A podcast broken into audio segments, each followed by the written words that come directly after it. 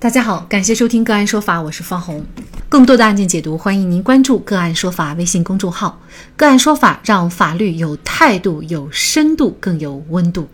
今天我们跟大家来聊一下，三对夫妻相约旅行换妻被判刑，六人不服，认为都是自愿的，凭什么判刑？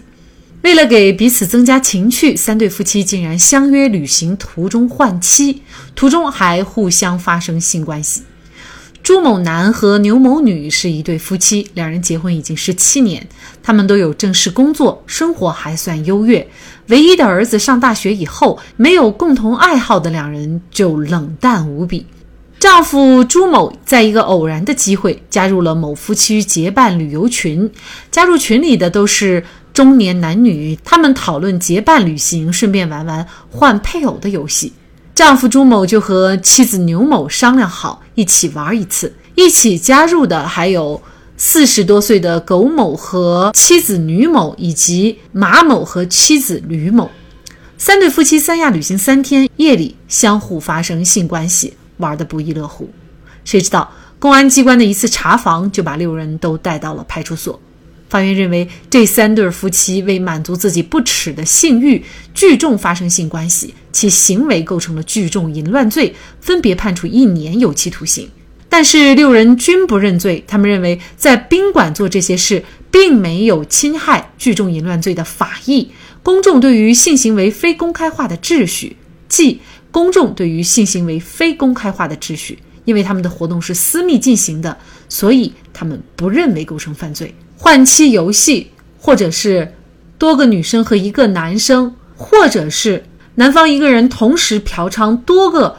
失足妇女，这样的行为构成犯罪吗？就这相关的法律问题，今天呢，我们就邀请北京盈科上海律师事务所高级合伙人杨子鄂、刑辩联盟主席周小杨律师和我们一起来聊一下。周律师您好，方红你好。感谢周律师哈。首先呢，可能我们很多大众也不太懂这个罪名，就是聚众淫乱罪的这样的一个罪名啊。那么您能不能给我们介绍一下，什么样的行为会构成这个罪名呢？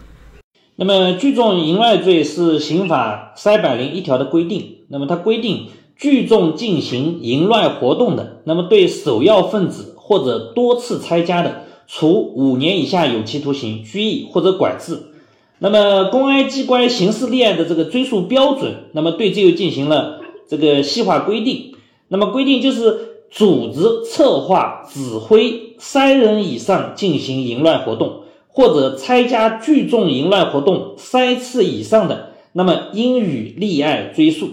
也就是说，是一个是这个活动，如果是你组织策划的啊，你指挥的啊，就是这个牵头人，那么是要追究聚众淫乱的。这个刑事责任的，那么还有就是你只是参加，但是如果已经参加到三次以上的累计计算，那么也是可以以这个聚众淫乱罪啊来追究刑事责任。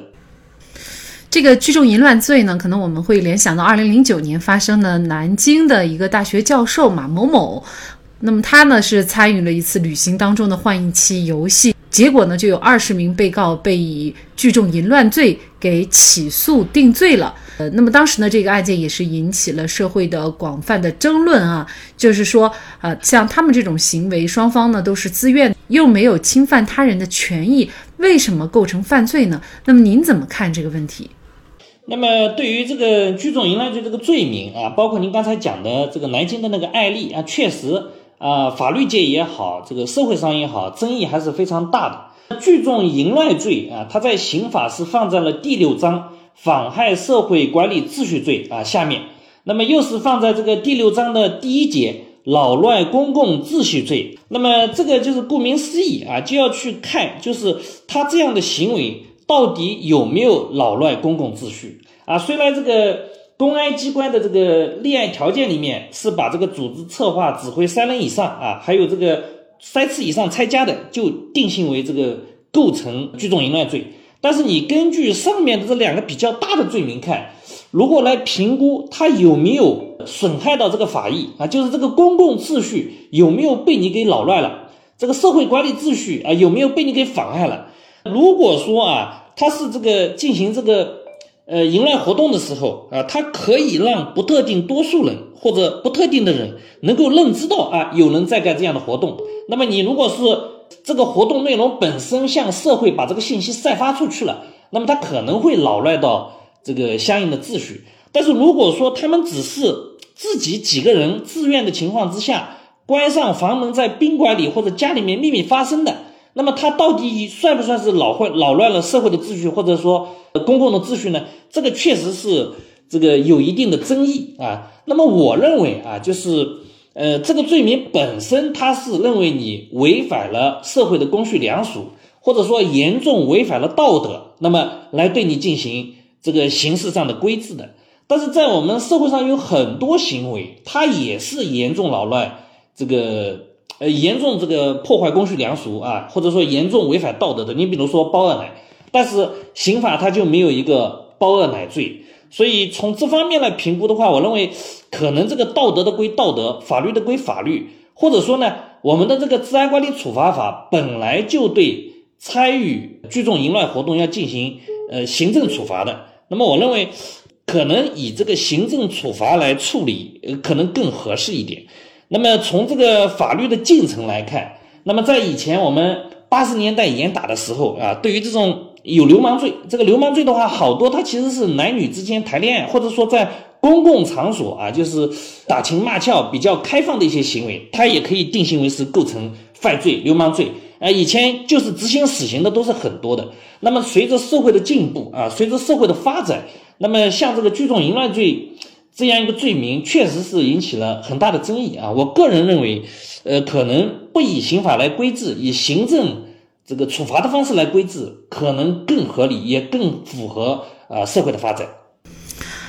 其实我们也知道，刑法当中还有一个罪名就是重婚罪啊。那这个罪名呢，主要是因为它动摇了一夫一妻制的这样的一个原则。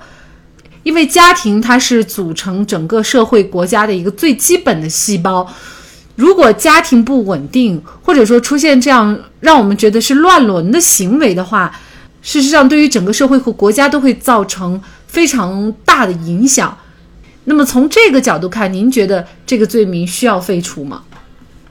那么当然，这个罪名的存在是一定是有它的合理性啊，因为这个呃坏妻啊聚众淫乱跟我们这个社会主义。道德观肯定是完全这个相悖的啊，但是这像这个重婚罪的话啊，他跟我刚才举的那这个例子包二奶，其实还是有一定的类比性的。也有如果说你是包二奶，但是你又以夫妻名义共同生活，或者又去结婚或者举行相应婚礼，那么你不仅仅是违背了这个社会道德，确实它是直接违反了我们国家法律规定的一夫一妻制，所以它里面是违反了两条啊，一个。是违反了道德，另外一个你违反了这个婚姻法，违反了一夫一妻制，所以以重婚罪来进行这个呃处理啊，我认为这个法条设计还是非常合理的。但是像这个聚众淫乱罪的话，因为呃他夫妻之间他是互相这个同意的，然后在一个秘密的场所，然后这个秘密发生的，如果没有对呃社会秩序啊，或者也没有让其他人感知到啊，没有造成呃其他任何的这个。利益的损害，也就是说，这个案件它是没有被害人的，那么他最这个需要刑法规制的啊，呃，那就是认为他这个违严重违背了违背了公序良俗啊，严重违反了道德，呃，这种情况之下，对他进行这个以设立一个罪名来进行打击啊，那么我认为，呃，一个呢，这个当然有它的合理性，但是呢，可能啊也存在着就是公权介入私权的这样一种。呃，可能吧，因为如果说啊，他们都是在家里面发生的，那一般来说，他秘密举行的是不可能被发现，也不可能被呃公安机关来进行处罚的。那么能被查到的，他通常都是在宾馆啊，或者被人举报啊这种情况之下。所以，如果说是这个秘密发生的本身，它在私权的领域内，你也不好去强行去进行这个破门去挨家挨户检查的情况之下，它是不会被发现的。所以从这方面讲的话，呃，我认为这个罪名的设置可能也有它的不合理之处。为什么呢？因为那么也就是说，他这个能被抓还是不能被抓，完全是处在一个非常偶然的状态之下，或者说是完全是在宾馆啊或者这些地方啊被举报的情况之下才发生的。这样的话，我认为这个罪名，它在秘密状况之下，通常不会被发现的情况之下，设置一个罪名去打击，可能也不是特别有必要。毕竟这个罪名哈，还是在我们这个刑法当中啊。那么在这种前提下，就是还没有被废除的情况下，那我们可以再延伸很多种情况啊。比如说，有些时候一名男生他可能邀约几名女生啊一起发生关系。也有的可能性就是男方他可能因为个人的喜好，他要去嫖娼啊几个这个失足妇女。那么这些情况又是否根据现行的规定，能够认定这个聚众淫乱罪呢？那么根据现行的规定的话，如果说呃打个比方，就是说像刚才你举的律师，他嫖娼啊，他一下子招了好几个失足妇女，那么你应该就可以理解为是这个公安机关。规定的就是你是属于组织者、策划者、指挥者。那么对于你这个呃，你招来三个失足妇女进行嫖娼的人，定这个聚众淫乱罪应该是没有问题啊。但是如果是被招来的失足妇女主动去这个参与这个活动的啊，你就参与了一次两次，那么这个应该是呃不构成这个罪的，当然可以被行政处罚啊，治安管理处罚。但是如果说你是失足妇女，你经常参与这种。呃，多人的这种嫖娼活动三次以上的，那么也是可以构成这个罪的啊。就目前的呃司法实践是这样的。尽管周律师认为聚众淫乱罪有其不合理性，但这并不代表这种行为不邪恶、不严重、不荒唐。吉本在《罗马帝国衰亡史》一书中认为，罗马帝国衰落的重要原因就是家庭和婚姻的衰败，而这种衰败和罗马人在性方面的放纵密不可分。古语云：“淫乱带来灾祸，灾祸带来灭亡。”随着时间的推移，社会也在发生各种各样的变化。大家对于一些原本不能容忍的行为，似乎有了宽松的态度。刑法的罪名也在不断的修正、增加和废除。那六月九号，新刑事诉讼法解释和刑法修正案十一对刑辩带来哪些影响？扬子鳄刑辩联盟将继续开启第三期的直播论坛，欢迎大家关注我们的公众号，详细了解。好，在这里再一次感谢北京盈科上海律师事务所高级合伙人、扬子鳄刑辩联盟主席周晓阳律师。那更多的案件解读以及呢我们的线上视频讲法内容呢，欢迎大家关注我们个案说法的微信公众号。另外，您有一些法律问题需要咨询，都欢迎您添加幺五九七四八二七四六七这部手机号的微信号向我们进行咨询，我们会将您的问题转给我们专业资深的律师进行解答。好，感谢您的收听，我们下期节目再见。